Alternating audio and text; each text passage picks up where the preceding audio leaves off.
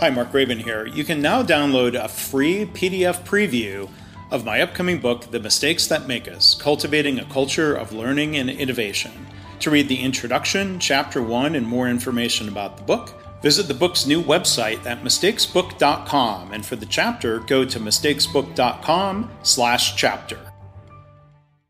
Episode 196 Joe Perello, President and CEO of Props.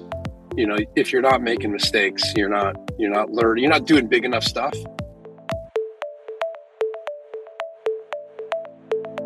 I'm Mark Graban. This is my favorite mistake.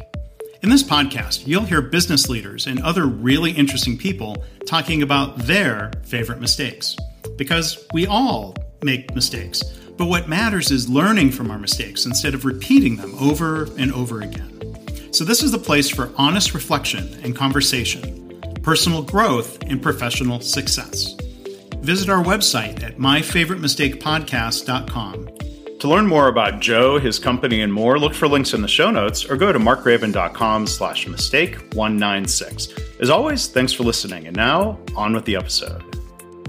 Well, hi, everybody. Welcome back to the podcast. Our guest today is Joe Perello. He's the president and CEO of Props, a first of its kind marketing technology platform that enables direct to consumer brands. You can learn more at their website, www.props.co.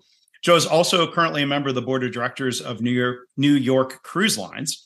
And before I tell you more about his very interesting career and before I stumble over more words, Joe, welcome to the podcast. How are you? Hey, Mark. Thank you for having me. Good to be here. Appreciate it.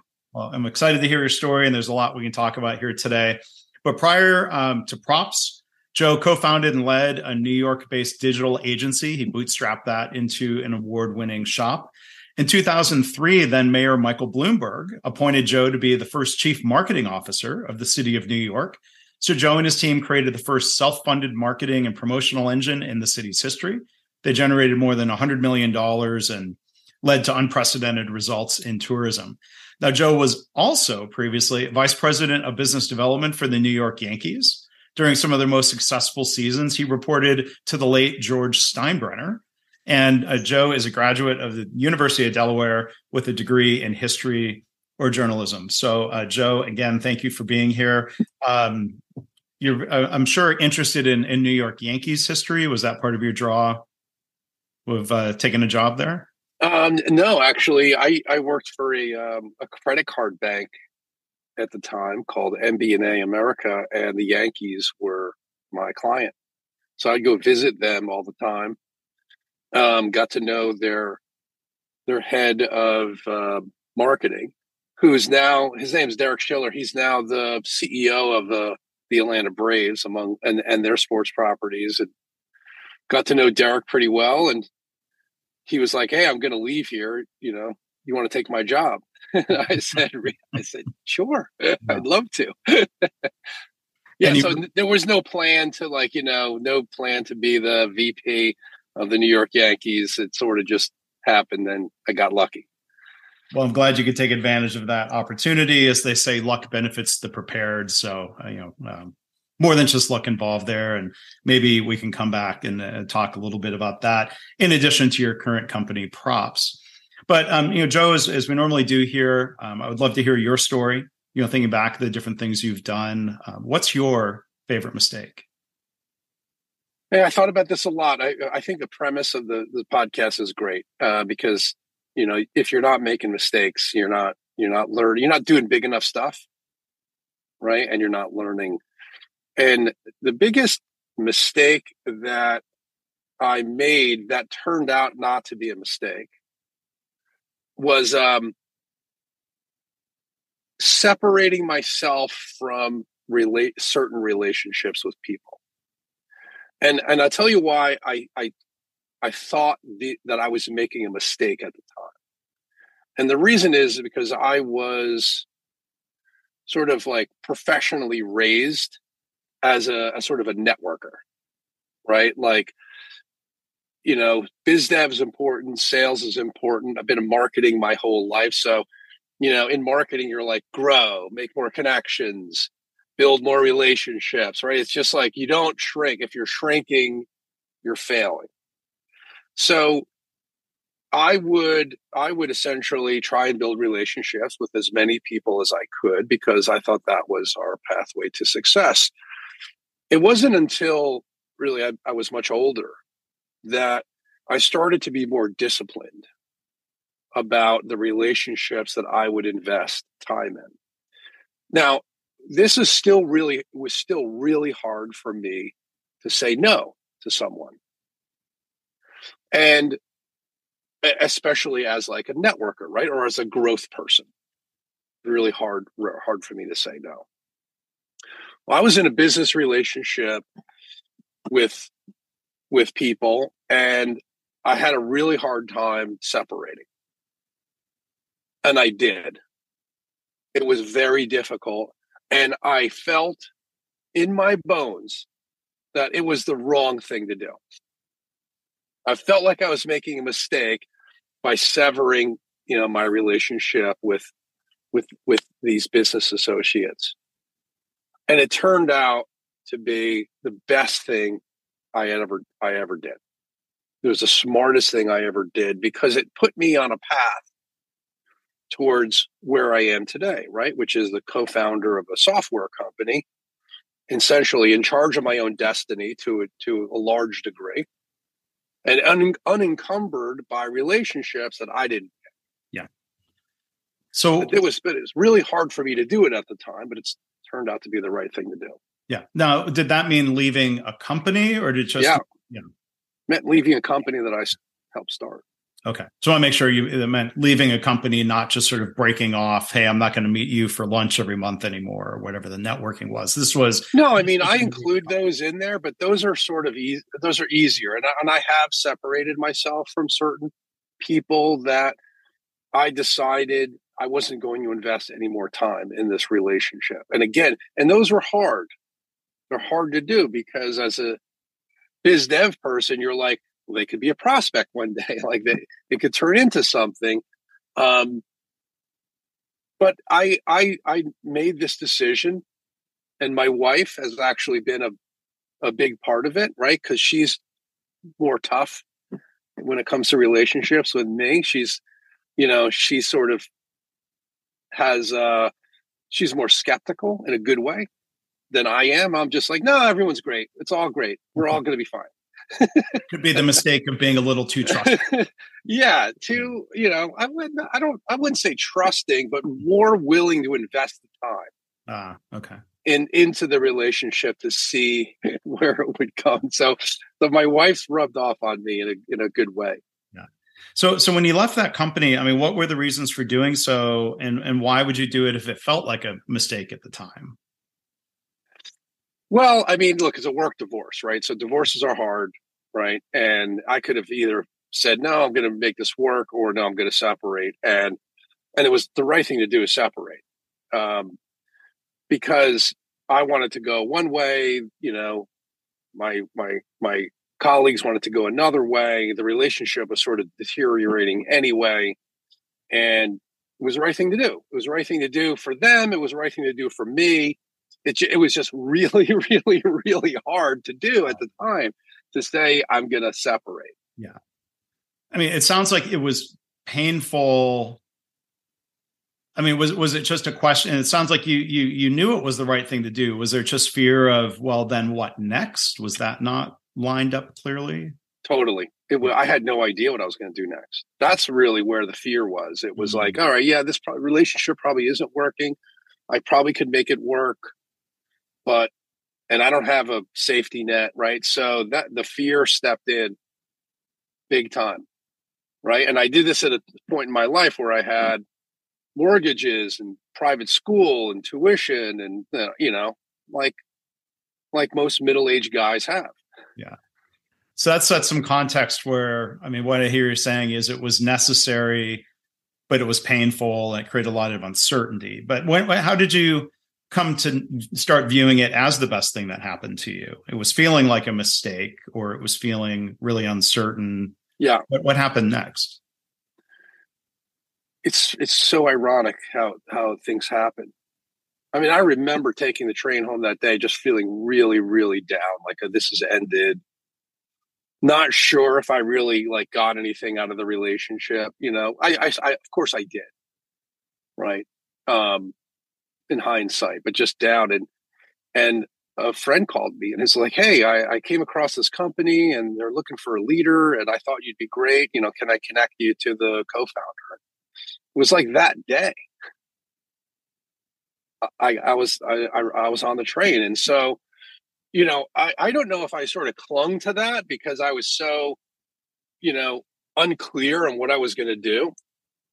Um, but I I ended up coming to meet the co-founders of what props used to be. It's it's it's very very different now. I mean, it's a different company. But I met the investors and they recruited me, and so that set me on this path. And and so at that point, not soon after, I was like, wow, this is probably a good thing. I'm glad I I'm glad I severed this relationship. But there was also other people that I've I've I've made this, and I don't want you I don't want you to you know make it seem like I'm just cutting people off left and right. I can count them on my on one hand. Sure. Like how many people I've said, okay, no more. Mm-hmm. But these, I mean, you know, big decisions like these are are difficult. I mean, there's the judgment call if you think you're making the best decision in the moment, and then sometimes time reveals, okay, that was a mistake. I've had guests here talk about the mistake of leaving some job too soon, and someone else will have a story about I stuck with that too long. Like these are, yeah. I mean, it could be a mistake to stick with something. You know, do we stick with it? Do we say, look, it's not working and move on? Move on. I mean, these these are really difficult judgment calls. We might not have 100% clarity before making a decision? It's very hard, especially if you're a part of making the enterprise. Because at some point it feels like you have to cut off like one of your fingers. And so that clouds your judgment a lot. You have personal pride, you know, is involved. I don't care, you know, if anyone has their ego in check, you know, per, your personal pride is it plays a big role in this. Then there's the fear of the of the uncertainty of the future. You know, am I? And then there's always, oh, someone's going to judge my career. I might. None of that shit matters. Excuse me. None of that stuff matters. You know, like I look back at it and I'm like, my God, I learned so much. Like so much of of what I did, sort of running an advertising agency, I'm applying it. You know, every single day. And teaching you know and teaching the the younger staff that i have on on how to manage clients and set their expectations the right way right? And sort of say no to clients that i don't think are going to pay out. All of that is so valuable in my in my work today and and teaching you know teaching my team how to you know sort of jump over the the 15 years of me doing that. Like if I could teach them how to do that in one, that'd be that'd be great. Yeah. So first off, not a huge mistake to say shit. That's fine. So I okay. said it once now. I don't think we need to mark the episode explicit for that. um, I appreciate you mentioning the learning Joe because that's really what the podcast here is meant to celebrate, right? It's not yeah. to make ourselves feel bad about the mistakes, but to celebrate the learning and the growth. And and, and you're alluding to that. And I guess I was going to ask you know a follow up question if that if that previous situation was something you described as a work divorce were there any kind of lessons learned or reflections or are there anything that you could do differently to prevent some of that yeah. um, that situation popping up in the future or yeah i mean the, the number the first thing is you know you have to take responsibility for the relationships that you build like you know sort of in the heat of battle you can sort of lay blame on others but you know, I could have managed a relationship differently. That doesn't mean that the outcome may have been different. Right. Right. But I, I looked and said, how could I have managed this relationship differently? And I could have absolutely positively changed things. So, number one is I took responsibility for the relationships and how they worked out. Yeah.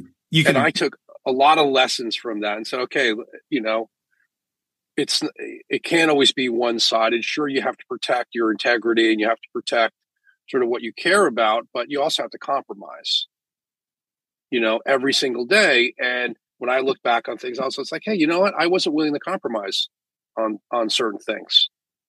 and that certainly contributed to you know our relationship and i took respons- i take responsibility for that and it's also helped me you know in my new endeavor and saying you know you got to take responsibility you're not perfect um, and other people's points of view matter and and it's very likely they're probably better and you yeah. should listen to them yeah yeah, I mean, you know, I no, I appreciate you sharing that. Uh, I mean, we can take responsibility for our own actions or our own inaction. Um, like I said, a work relationship in, a, in an organization, it's it's more complex. It's uh, like you said, you, you, can take you can learn uh, and, and and do things differently. It doesn't mean the situation necessarily is going to work out because other people have their role they play. If you made certain mistakes and you know al- along the way and they've also made mistakes yeah how do we but, you know you can only you can only take responsibility for your own behavior you cannot control how everyone else is going to behave and it actually sort of got me into like which is like a craze today but i started reading um so ryan holiday sort of became popular at the time that i was going through this and it was very appropriate, right? Because his whole approach to stoicism is focus on the things you can control.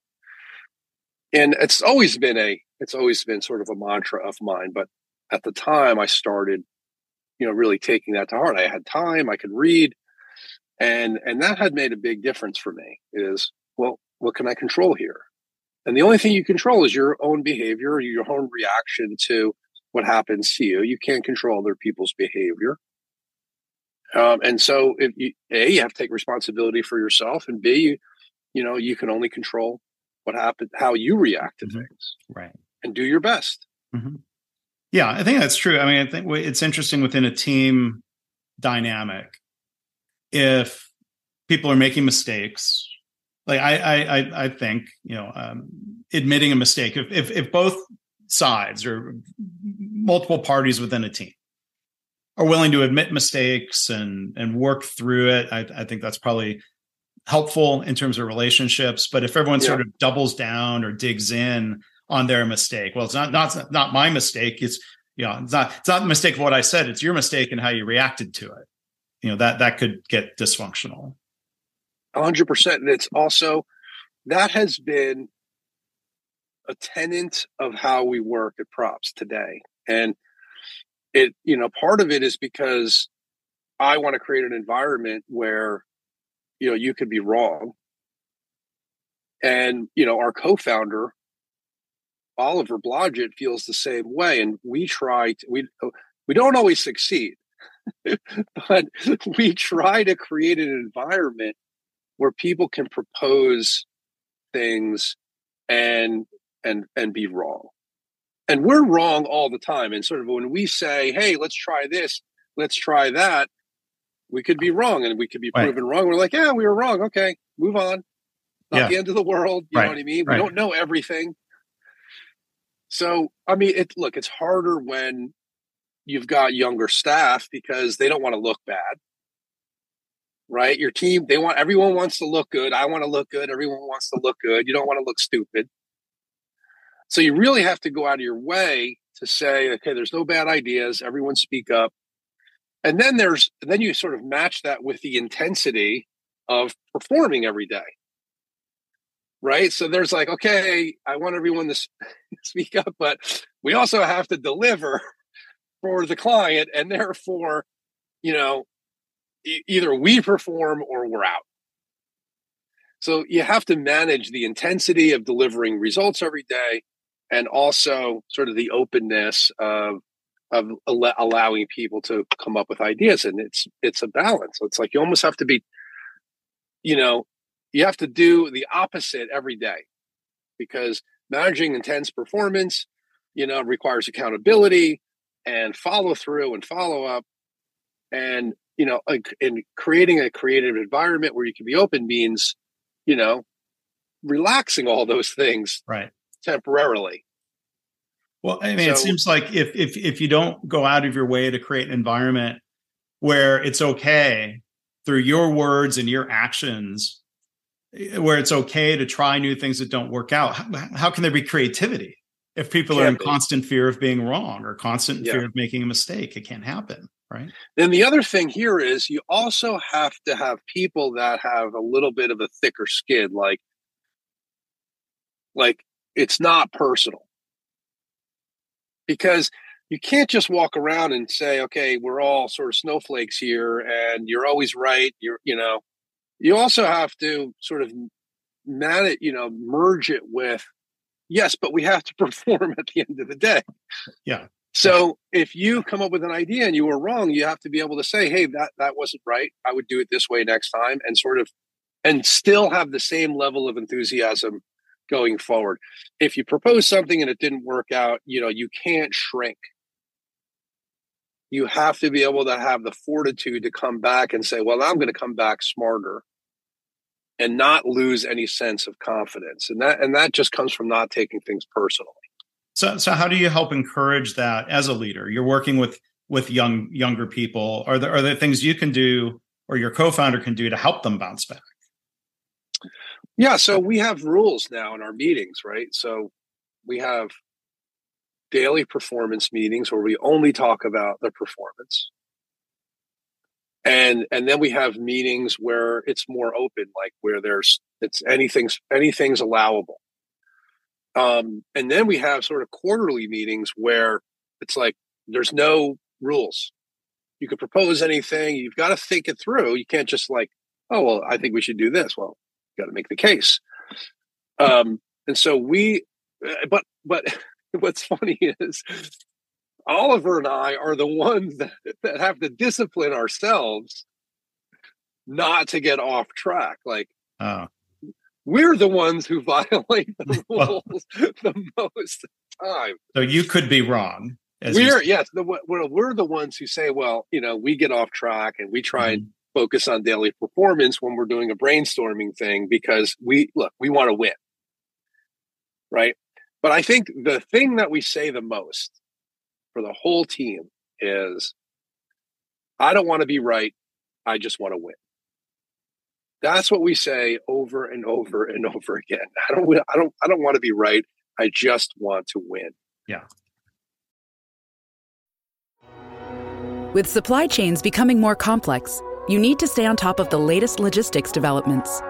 So, if you work with logistics, you need the Beyond the Box podcast from Maersk. It's the easy way to keep up to date with everything from digital disruption in logistics to the need for supply chain resilience in today's market. Find out more and keep ahead of the game with the Beyond the Box podcast on logistics insights at maersk.com/insights.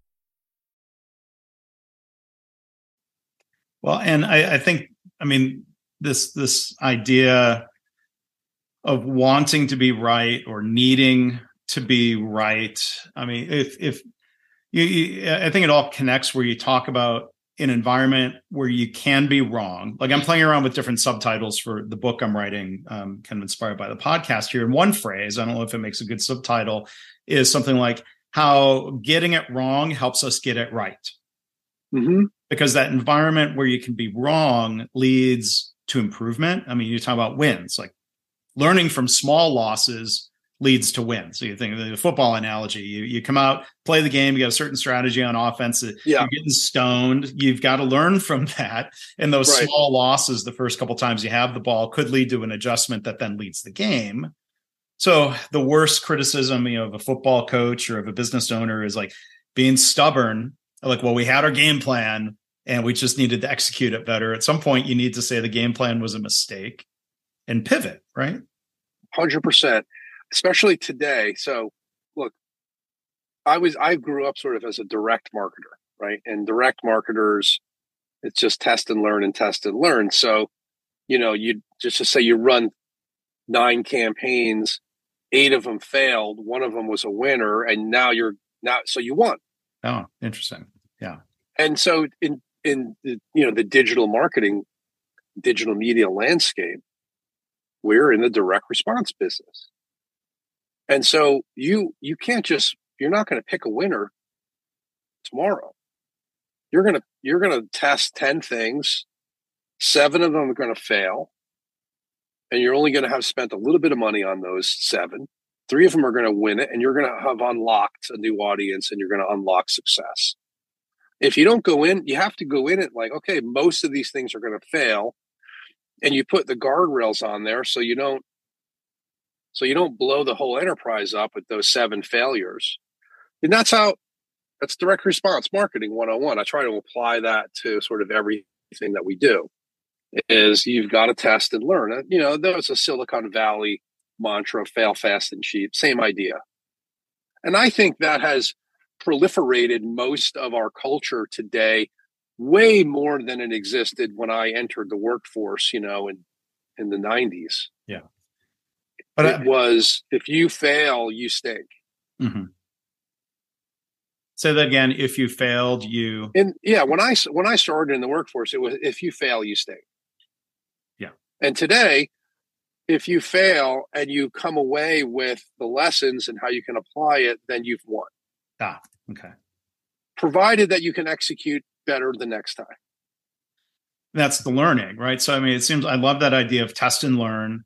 You're right. Um, entrepreneurship, lean startup methodologies talk about you know testing your hypothesis. At some point, you're shifting from opinions that lead to a hypothesis, and then at some point that gets replaced with data and you oh, know, I mean, I mean, how, how, how do you fight the urge?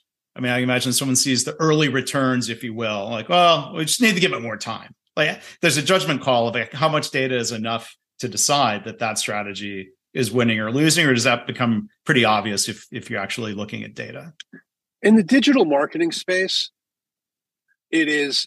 I think it's easy because you have so many different options you have so many different audiences. It's like it's almost like you can't really screw up major league if you if you switch gears too early. You know what I mean? It's it's not we're not making Super Bowl commercials here. Mm-hmm. Right? That you could really That's a big up. that's a big bet. you could screw that yeah. up pretty yeah. big. you know? Yeah. But in the world of sort of direct response marketing and content marketing, like you know when we do when we publish and promote content from our clients websites we'll pretty much promote four or five stories from four or five different independent experts. And two of them probably aren't going to work. But we've only spent three grand on that. And so the clients are sort of they're like wow it's great. I thought this was going to work awesome. It doesn't work but these three others work and we only spend a few thousand bucks on that. Right Right. So there's, you know, there's really never a disaster in my mind. The only disaster is if you don't pay attention. Yeah. Yeah. So I want to learn a little bit more about um, props. And you, you, mentioned the company had pivoted. Maybe tell us a little bit about the pivot and and tell yeah. us more about what it is that that you and props do today. Sure. So when I was recruited here by the investors, there was really no business plan. There was a sort of this like vague idea of essentially medium with brand sponsorship. And um, it was very creator focused and not really brand focused. So, so basically, I was just like, like, there's nothing here. We're just going to blow this up, and the only thing that's really valuable are the investors. Um, and so I was like, all right, I'll figure this out. And we came up with this idea, and I had always been married to this idea of if you bet on authentic content in any form, my bet was you're always going to win. If you if you don't dilute that idea, right? So we came from the world of sort of influencers, right, and branded content. And we're I, we eschewed that. We're like, that's not who we are. What we're going to do is we're going to bring the credibility and authenticity of journalism hmm. to You're the world yeah. of direct response marketing. Okay, that's that was really the idea. We're also going to do this using sort of the attractiveness of independent content creators that, that that's everyone was sort of being drawn to these influencers because like I said, they if one of them didn't work, you just use another one. Now, we don't go that far. we spend a lot more time curating the content creators, right? But that that was the idea: is attractiveness of we're leveraging this gig economy. Then we departed big time from the original idea, and we said, "There's no medium, there's no props, there's no website where we're going to drive people to. We're going to put the content where it matters most, which is on the brand's website directly. Okay. Seems simple. You know, when we proposed this to the our, our prospective clients, they were like, "What? You're going to put it on my website? Like, how?" Yes, it's going to be on your website. So it's going to be a, a, a story made by someone who has probably written for the Wall Street Journal or Condé mm-hmm. Nast Traveler. Like, so they're legit. Mm-hmm. And Good, what I say is, your your mom thinks these people are talented. Yeah, put it that way. Yeah. Number two, they're going to write about subject matter that is related to what you do, but not you. So they would say, "Well, where's my brand?" You don't need your brand in the story because it's on your website. Oh, okay, got it. How are you going to get people to read it? Great question. We're going to promote it with paid media and we're going to promote it through the author. Right? This was when sort of whitelisting was totally brand new. And we really had to explain that idea of whitelisting a person and spending paid media dollars to promote their story. So now, Props is now four years old. We've got more than a dozen clients. We've proven this model over and over and over and over again. And essentially, what we do is we we publish and promote authentic content directly from our clients' websites, and we promote it through the author, reaching the audiences that are going to respond at the highest rate for that content. I'll give you a, a really easy example. So, one of our clients is College Ave Student Loans. Awesome company, pioneering in the college in the student lending space. Great inter a great journey, all digital. It's really smart. They want to reach parents of high school seniors between the months of April and June, and only in those months. So they don't want to reach the students, right? Because the students don't have the credit to back the loan. So we need to reach the parents. So simple. Our content creators have all written books on how to get into college, how to deal with your kids when they go into college, how to manage your kids' process of getting into college. It's all about parenting for the high school kid who's about to go to college. And they're they've all written books. They're all former authors, and so you know five tips for how to get into college, what to do when your your kid is worried about college, managing all the stress around that. So number one is the kids never click on that article. Sure. Because it's for parents. Yeah. Two is the parents always click on that article because they're stressed out about, mm-hmm. you know, this crazy process. Yeah. And and that's how we attract people in. We never talk about college Ave. We're mm-hmm. only talking right. about about the process and the stress and the solutions mm-hmm. for how to manage your kid when they're about to go to college. And this has proven to unlock audiences that would normally ignore the ad. Yeah. That's smart. So it now sounds like now they're being introduced to College Ave, and now they're they become a prospect for maybe I'll maybe I'll use College Ave too. Yeah, well, loans. and it it's proven to be the the one of the, be- the most efficient ways for College Ave to source new loans. Yeah. Well, that's great. And the, um, the, you, being digital, and you, know, you, you, can look at the uh, the data and the impact there. But yeah, it sounds like there was this kind of this old mindset of people thinking, well, I need articles written about me, my right. firm in other places, then then people will come to my site. Well, who cares about me? They care about their problem and their situation. And yes, you know, and, and then I'm sure through, like you said, paid um, promotion or good old Google search results, if you can if you can figure that out, that's going to bring people to the website and that content builds trust. It's informative and like, oh, college Ave student loans seem like uh, helpful people. Well, you nailed it. You nailed it with the trust. You nailed yeah. it with the trust. Is this is a trust? This is you're setting a relationship up based on trust and authenticity, and And the biggest shift in marketers' minds is to think like a publisher, right? Because a, a marketer, you said it, Mark. You said the marketer's like me first, right? Where's my brand? Where's my offer? Me, me, me, me, me. The way the publisher thinks is audience. What does the audience want to read?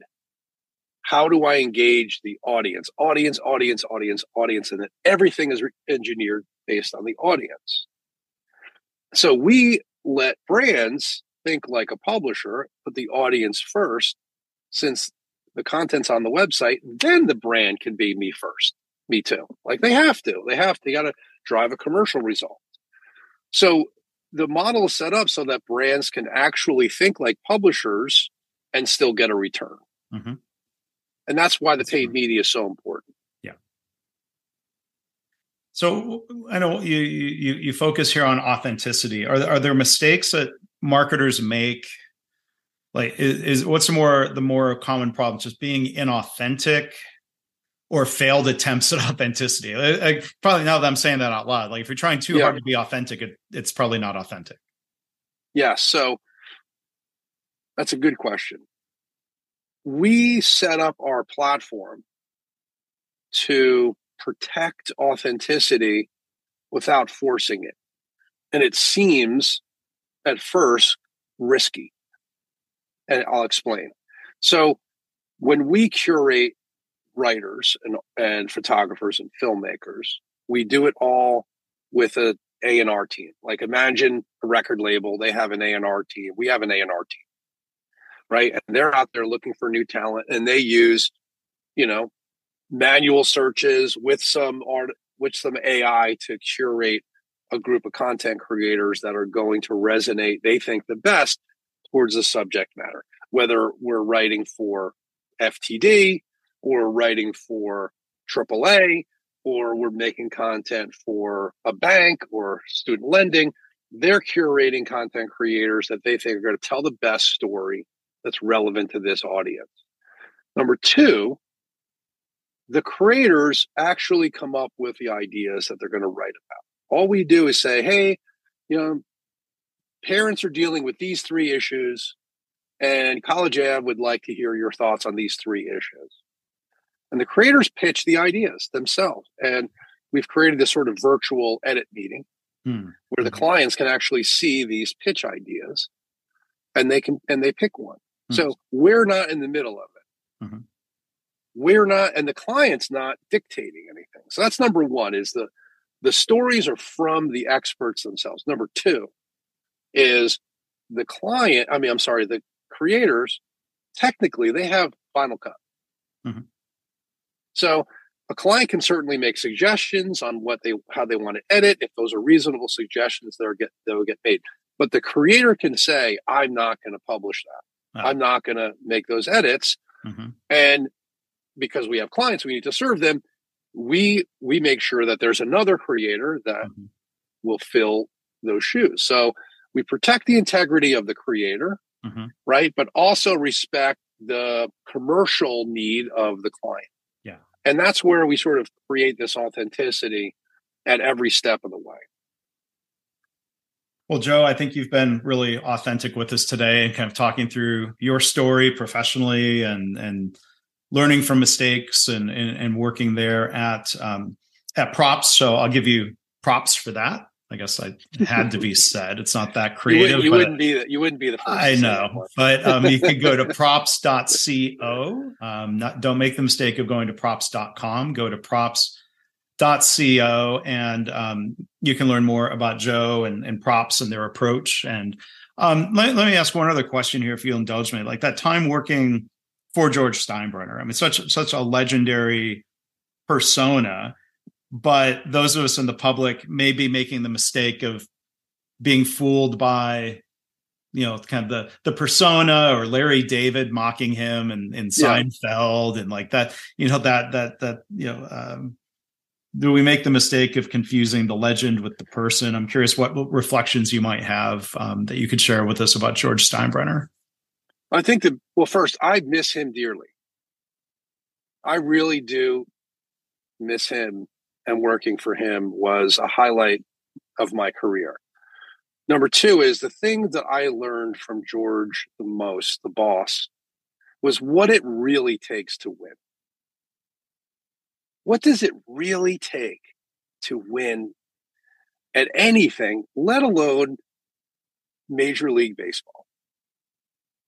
And and he, you know his behavior and drive really showed me this is what you have to do to win and it's not easy and you need diligence and persistence you know and you got to pull yourself up so I, the number one thing i learned from george is here's what it takes to win because i came from a corporate environment and you know great experience at MBNA America, amazing experience.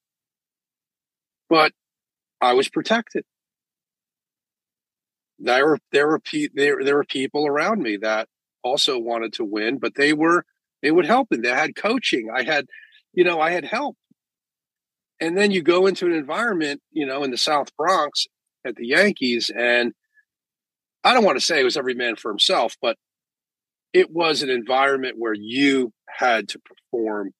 And if you didn't perform, nobody else was going to be there to perform. And thankfully, I learned really fast and did, you know, really great work for George and loved working and the team. And, you know, the other side of this is this is the New York Yankees. So, you know, was it me? A little bit, but it was mostly the Yankees. you know, it was mostly the Yankees. You know, did I get some extra revenue for the boss that he maybe wouldn't have gotten? Of course I did. I, I absolutely did. Um, but you know, look, it's the New York Yankees. So yeah. could I have done that for the Twins? I don't know. Maybe, maybe a little bit. Um, but the boss was a unique guy, incredibly generous. Mm-hmm. I, I'll tell you a quick story. You know, the boss would get really upset when you did stupid stuff. Mm. And rightfully, you did stupid stuff he would get upset. If you made big mistakes, like you tried hard and you swung big and you missed, he would be right there. Hey, kid, listen, you tried it. Huh. Good job. You know, okay, we'll get him next time. Like I was, re- I thought I was dead. I made, you know, I made some big mistakes with honest, tried hard, mm-hmm. swung and, and missed. And he was there. Like, wow, we're going to get him. We're going to get him next time, kid call me a kid because I so, was a kid. But was it a difference between, you know, not all fail? You know, we talk about learning from mistakes and learning from failure, but I would argue not all failure is created equal. You you alluded to this earlier: the failed Super Bowl commercial versus a failed yeah. experiment on a direct campaign. Um, did do you think he distinguished between the stupid thing that shouldn't have even been tried versus well here here's an idea everyone thought was good but we just didn't execute or just didn't pan out. And that's where he was yes. supportive. Yes absolutely. He would you know he cared about rules and you wanted to follow the rules. And if you didn't follow the rules in terms of like day to day he would be upset with you. And and i certainly broke some of the rules by impulsivity you know, or just because I was immature. But no, not not enough to to really irk him. And also, my performance was was great. Right, the team's performance was good. We were making money. George was happy. There are big things that we tried to do, and some of it we succeeded wildly. And George wouldn't always give you credit, but you knew he he knew. And then there were things where you tried and where you like failed miserably, and he, and he, and he knew what you were trying to do. He knew you were trying to, you know, further the team, and and he was there to pick you up and encourage you. And th- those are the times I remember mm. about George the most wow. is wow. when when you really tried to swing big, and you and you failed, and he was there because he knew he wanted you to go out and do it again, try mm-hmm. again, maybe you'd succeed the next time and he didn't want you to be discouraged, you know, because you thought you were going to get yelled at yeah. unless you did something stupid. Yeah. and then he would yell at you. yeah. Uh, well, thank thank you, Joe, for painting, you know, a more complete picture. I, I, I figured I figured the the the the caricature on Seinfeld was was was was just that, a caricature. But you know, it's interesting yeah. to look and and and, and see. I looked this up. So I, I grew up a Yankees fan when a lot of, or not, I, I grew up not a Yankees fan. I grew up a Detroit Tigers fan, but this was all happening in the quote unquote Bronx Zoo. In the first 23 seasons of owning the team, he changed managers 20 times. Steinbrenner did. Billy Martin alone was fired and rehired five times. Yeah. What a fascinating dynamic there of Well, was I was fired twice by George. You were. Yes, and people said, "Look, if you didn't get fired, then you're not trying hard enough."